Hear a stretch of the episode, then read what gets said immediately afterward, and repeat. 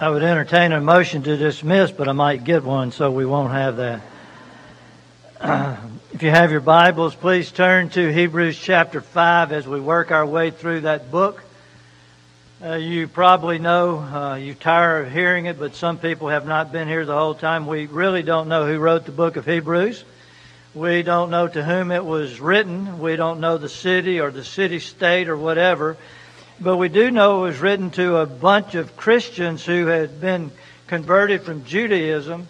And the great temptation now was to go back to what was familiar and what was safe.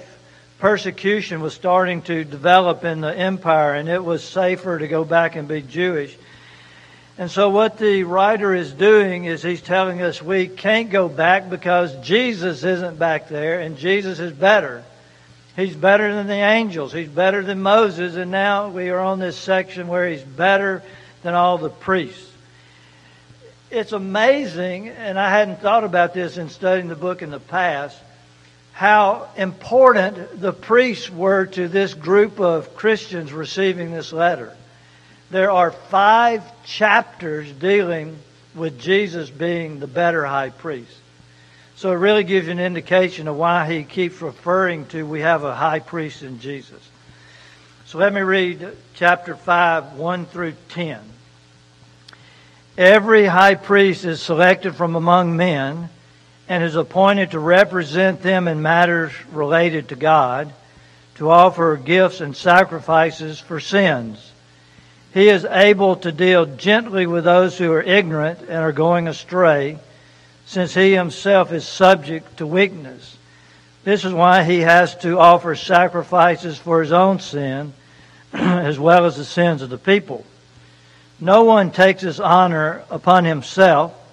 He must be called by God, just as Aaron was. So Christ also did not take this upon himself, the glory of becoming an high priest, but God said to him, You are my son. Today I have become your father. And he says in another place, You are a priest forever in the order of Melchizedek. During the days of Jesus' life on earth, he offered up prayers and petitions with loud cries and tears to the one who could save him from death. And he was heard because of his reverent submission. Although he was a son, he learned obedience from what he suffered and once made perfect, he became the source of eternal salvation for all who would obey him, and was designated by God to be the high priest in order of Melchizedek. God's word to God's people. Let's pray. Open our eyes that we might behold beautiful things in your word. Unstop our ears that we might truly hear the gospel. Free our hearts that we might live as children of God. We pray in the name of Jesus. Amen. Have you ever noticed how unwelcomed you are in this world? Have you ever noticed the signs that face you every day? Do not enter. Authorized personnel only. No one beyond this point. You know, no parking. And I saw this yard somebody's going to say that's my yard. But anyway, I saw this yard the other day. It was pitiful. And on the side of the where there's supposed to be a sidewalk, it said, "Keep off the grass." And I started to write, "What grass?" You know. But we go through the whole day and we wonder, are we welcome? Are we invited? Are we free to enter? And this morning's passage is really come and welcome that Jesus is able to deal gently with those who are ignorant and wayward. We're all welcomed into the presence of Christ. The title comes from John Bunyan's book. John Bunyan wrote plenty of books, not just Pilgrim's Progress. It's the second leading book sold in the, in the world behind the Bible. Wrote 56 other books, and one of them was Come and Welcome. And it was about Jesus' open invitation for all who would come to him, can and would, would be invited to come. So what I want to do is look at this passage under three headings. And one is, all the priests and their sacrifices point to Jesus. Number two, all the ignorant and wayward are welcome to come to Jesus, and all who obey the gospel will be saved. The emphasis is on all, as you can tell. All the priests and all the sacrifices point to Jesus. He's a fulfillment. He's qualified. He meets every precondition. He meets everything that you need to be a high priest. And that's where we go from. Last week, we talked about how Jesus was our sympathetic high priest. And we could approach him with confidence because we would find strength and grace and mercy in our time of need. Well, here he kind of backs up and says, Let me tell you why and how Jesus can be your high priest, your sympathetic priest. And so what he does, he labels out or he lists out all the things that are qualifications for being a priest. One, you had to be taken from among people had to be a person. You know, seems to be obvious. Number two, you had to represent the people and things to God. You had to offer sacrifices. You had to be able to deal gently with all people. And you had to be called or appointed to the position. You couldn't just volunteer. And then what he does, in a reverse order, he shows how Jesus did all of that.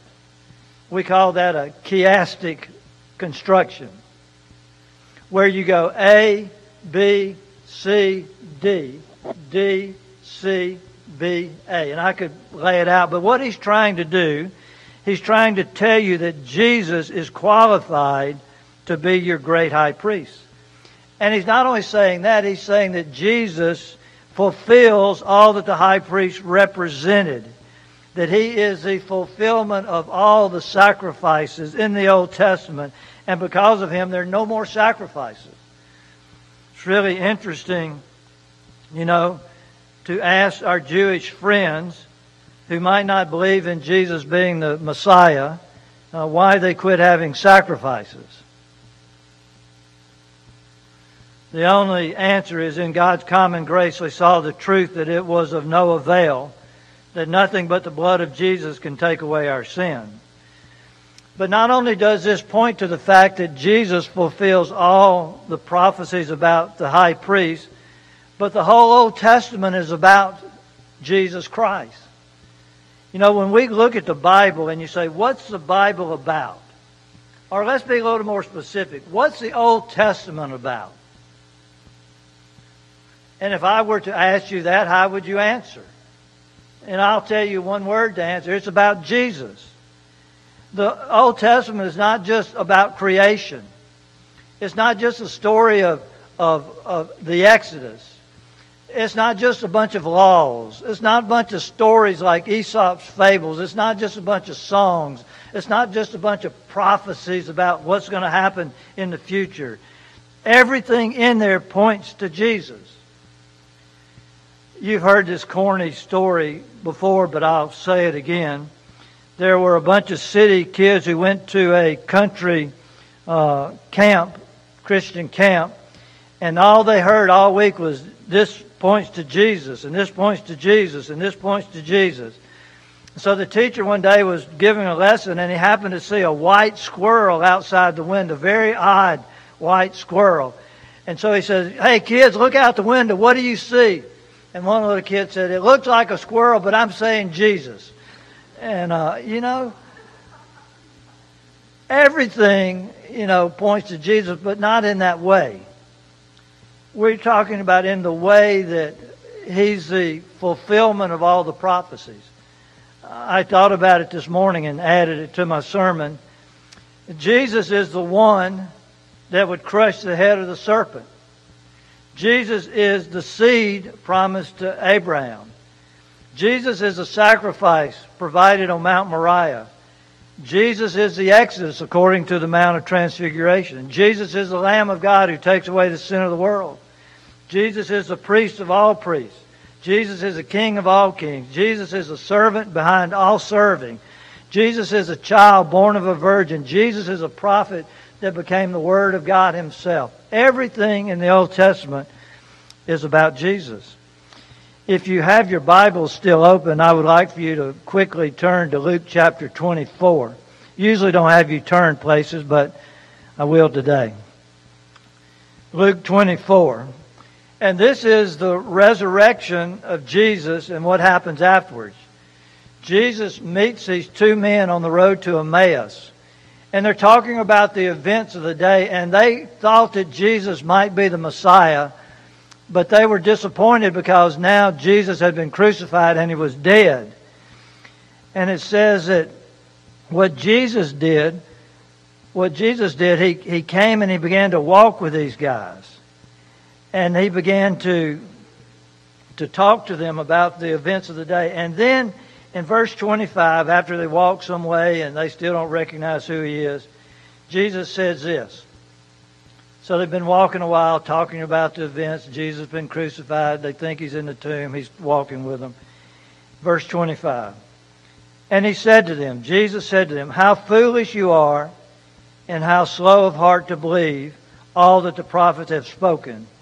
Did not the Christ have to suffer all these things and then enter into glory?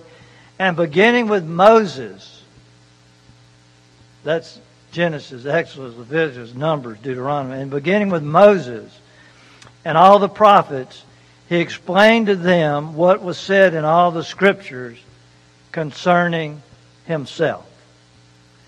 Now, wouldn't you like to be at that Bible study where Jesus goes through the whole Old Testament and says, That was about me. That was about me. That was about me. That was about me. You see, everything is about Jesus. All priests, all the sacrifices point to Him. The second thing I want you to see is that all are welcome. You look at this passage in Hebrew and you say, well, where do you get the idea that all are welcome? it says that in verse 2, he is able to deal gently with those who are arrogant or ignorant and are going astray. Now, there is a lot of theological debate. Is Jesus talking about one person, two people, or all people? Is he saying foolish people go astray? You, you've known that. You've known somebody, you know, that's foolish and they're going to do foolish things all the day. They just don't, you know, don't have sense to get out of the rain. You know, that kind of foolish people make bad decisions all the time. Is he talking about a foolish person who makes bad decisions? Or is he talking about foolish, ignorant people and those who are wayward being different people?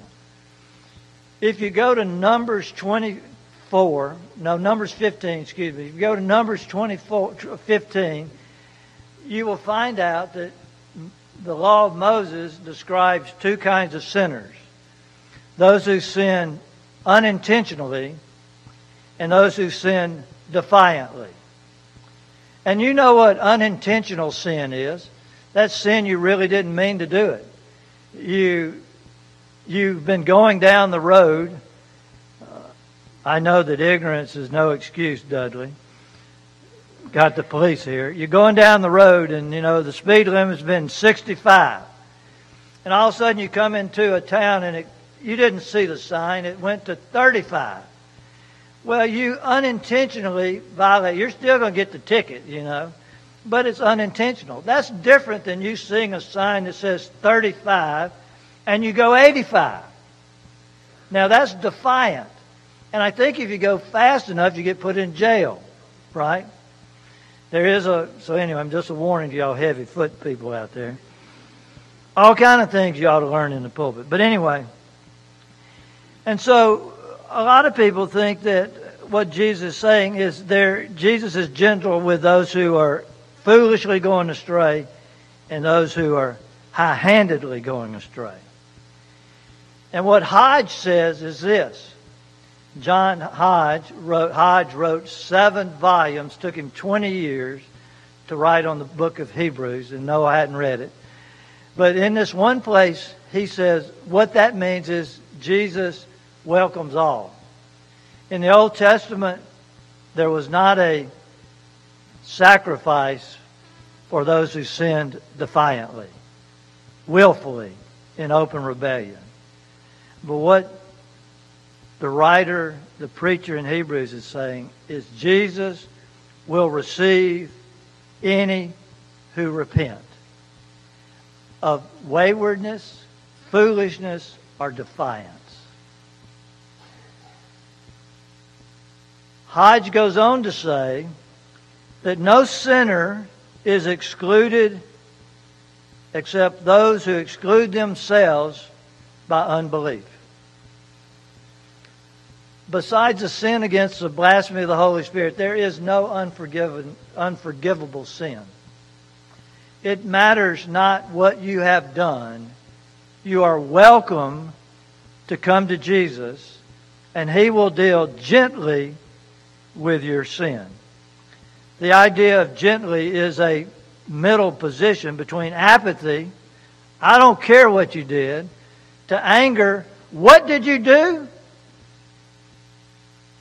To that of gentleness, you did what? Let me help you out of that mess. Jesus will welcome you when you come. Jesus will in no wise cast any out. If you're looking for a book to read that's a very good book to read, Dane Ortlund, who is a PCA pastor, wrote this book, Gentle and Lowly, The Heart of Christ for Sinners and Sufferers. And I've read half of it, and I've probably read that half twice because it's so good and so thought provoking. But in here, he quotes that sermon by Bunyan on Come and Welcome that all who come to me I will in no wise cast out, is what Jesus said in John 6. And so here's what Bunyan says. You find objections upon which you are unworthy of yourself for this promise. And he goes on to say, But I'm a great sinner, say you. I will in no wise cast out, says Christ. But I'm an old sinner, say you. I will in no wise cast out, says Christ. I'm a hard hearted sinner, say you. I will in no wise cast out. I'm a backsliding sinner, says you. I will in no wise cast out. I have served Satan all my days, say you. I will in no wise cast out, says Christ. But I've sinned against the light, say you. But I will in no wise cast out, says Christ. I have sinned against mercy, say you. I will in no wise cast out, says Christ. But I have no good thing to bring with me, say you. I will in no wise cast out the promise provided is the answer to any and to all objections. You see, there's no reason for you to say, if I go to Christ, I won't be received. I've done this, did this yesterday, the day before, I, did, I do it all the time. Go to Christ. There is a hymn that we'll sing later. It's written by Joseph Hart. Joseph Hart says this Come, ye sinners, poor and wretched, weak and wounded, sick and sore. Jesus ready stands to save you, full of pity, love, and power. He is able, He is able, He is willing. Doubt no more. Let not conscience make you linger, nor of fitness fondly dream. All the fitness He requireth is to fill your need of Him. This He gives you, this He gives you, this the Spirit's rising beam. You see, what Bunyan is saying is come like a leper who has nowhere else to go to be cleansed. Come like the centurion who has nowhere to go to heal their son. Come like the prostitute who has nobody else that will welcome them. Come like the prodigal who knows that Jesus will receive him with open arms. Come to Jesus. There's a hymn that you all know. It's written by Charlotte Elliott. Charlotte Elliott was a secular writer. She wrote humorous things. She had a carefree attitude. But she began to be concerned about her soul. She had uh, been stricken with some illness and had been sick for some days, which made her situation all the more urgent for her. There was a evangelist by the name of Caesar Malan who came to the area in the 1800s and preached the gospel. Well, afterwards, he happened to come to her house where she was staying. She was single, and Caesar Malan was talking to people about their conversion. And he turned to Charlotte Elliott and said, uh, Are you converted and do you know Christ? And she was offended and ran out of the room.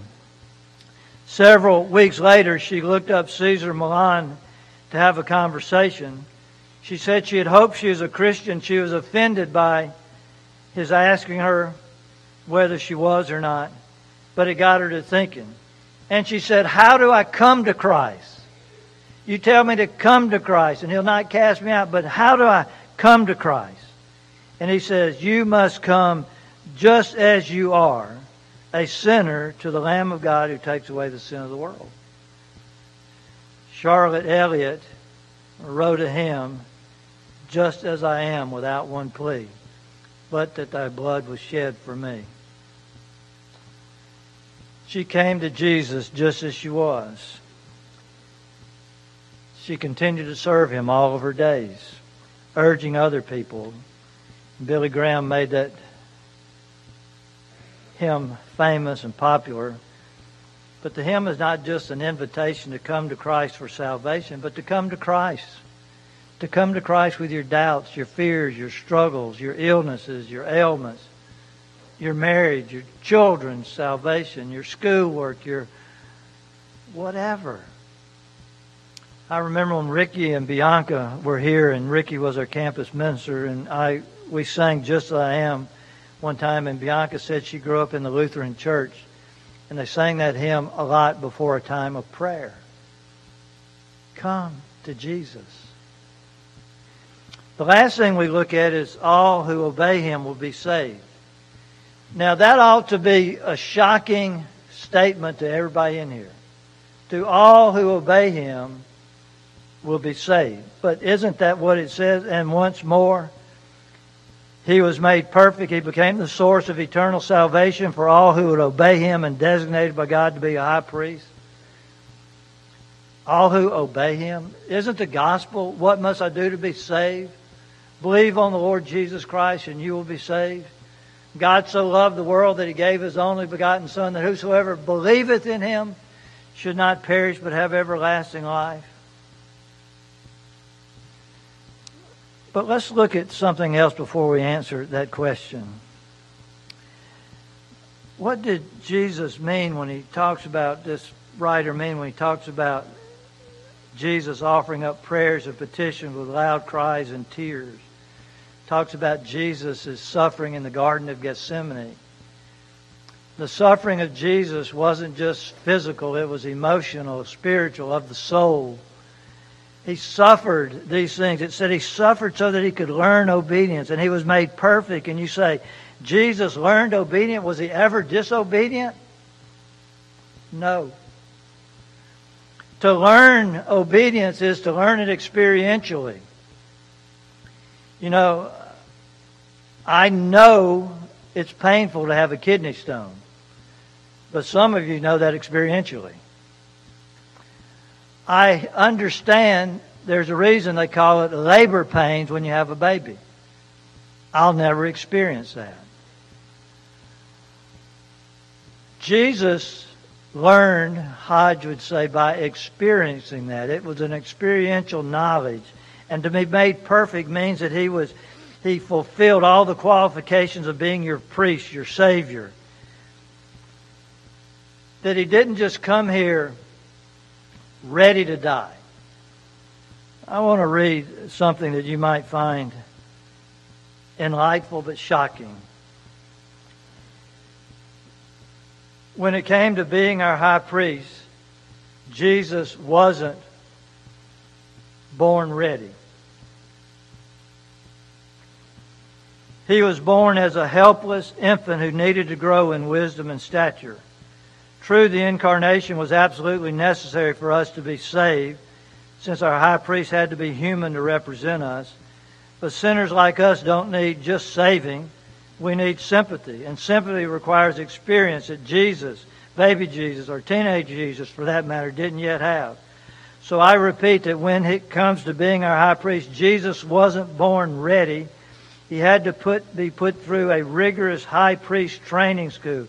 This may sound shocking, but it's a clear teaching of Hebrews 5, 7 through 10. You go, wait a second. But there's a reason we didn't have Jesus born in a manger, shepherds coming to worship him, wise men seeking him. And then they go to the temple seven days later and have him circumcised. Why wouldn't he just sacrifice them? Because he hadn't experienced the things of suffering so that he could identify with God's people. Now to the question. What does it mean that to all who obey, Jesus gives eternal salvation? It's really not a problem, is it? Real faith obeys. You know that if you love me, you keep my commandments. That James says that you say you have faith. I say I have works. Show me your faith without works, and I'll show you my faith by my works.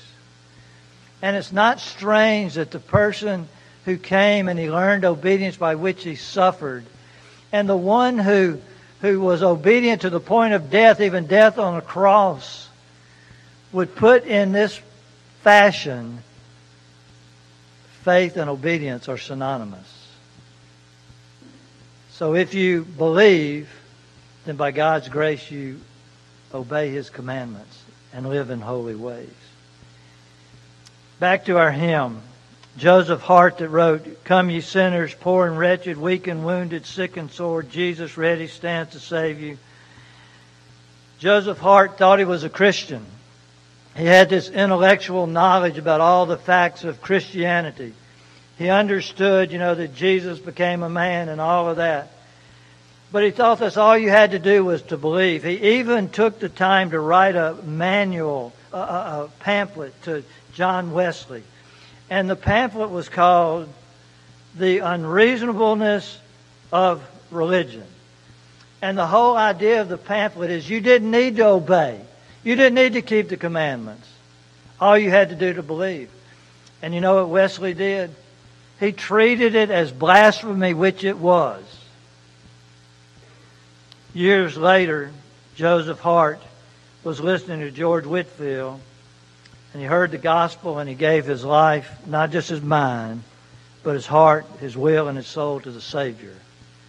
And he wrote Wesley an apology that it was to those who believe will be saved. Let's pray. Father, thank you for the gospel. Thank you, like we said in Sunday school, that we're so sinful that somebody had to die but we're so loved that somebody was willing to die. We thank you, Lord Jesus, you came for that very purpose, and you learned uh, obedience by what you suffered, and you became perfect and qualified for being our Savior. I pray that we might come to you today if we never have as Savior, but that we might come to you with confidence and boldness, even if we are Christians with problems. Help us not to be fearful and shrink back but to remember we're your children and you're our Heavenly Father, and we can come with confidence. And we pray this in the name of Christ. Amen.